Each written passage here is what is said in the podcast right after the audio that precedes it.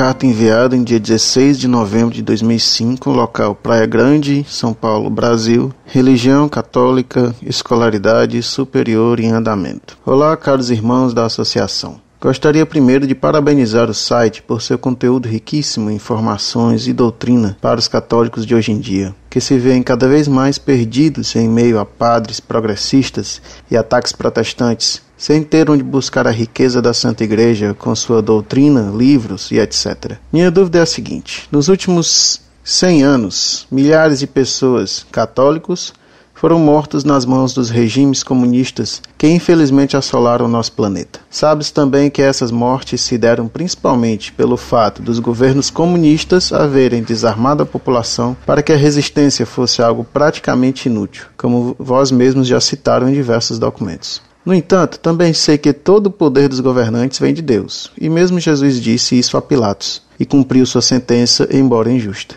Então exponho a minha dúvida. Em um caso hipotético de uma ditadura comunista, como por exemplo a União Soviética, em que a população ainda tivesse em posse suas armas, estas serviriam de algo? O povo teria o direito de resistir às autoridades que viriam para dizimá-los pelo fato de pertencerem à Santa Igreja? Essa é a minha grande dúvida, quando a resistência à morte deve ser correta, e se ela é lícita no caso desses governos tirânicos, para não dizer satânicos, embora seja contra a autoridade. Agradeço a resposta e continuem firmes na luta, pois este site, que é o único que me deu esperanças de seguir na minha fé. Obrigado novamente. Fiquem com a paz de Deus.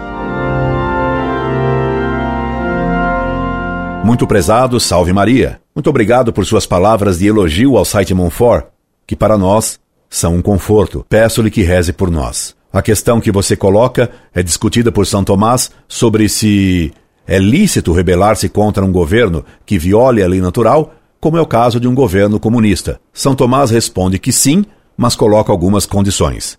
Primeiro, o governo deve ter feito leis contra a lei natural, portanto contra Deus. Segundo, a rebelião deve ser declarada por alguém que possua uma certa autoridade, exemplo, um general, um bispo. Terceiro, a rebelião deve ter alguma possibilidade de êxito, Caso contrário, só serviria para fortalecer o governo tirânico e injusto. Quarto, os males trazidos pela rebelião devem ser menores do que os provocados pela continuidade do governo injusto.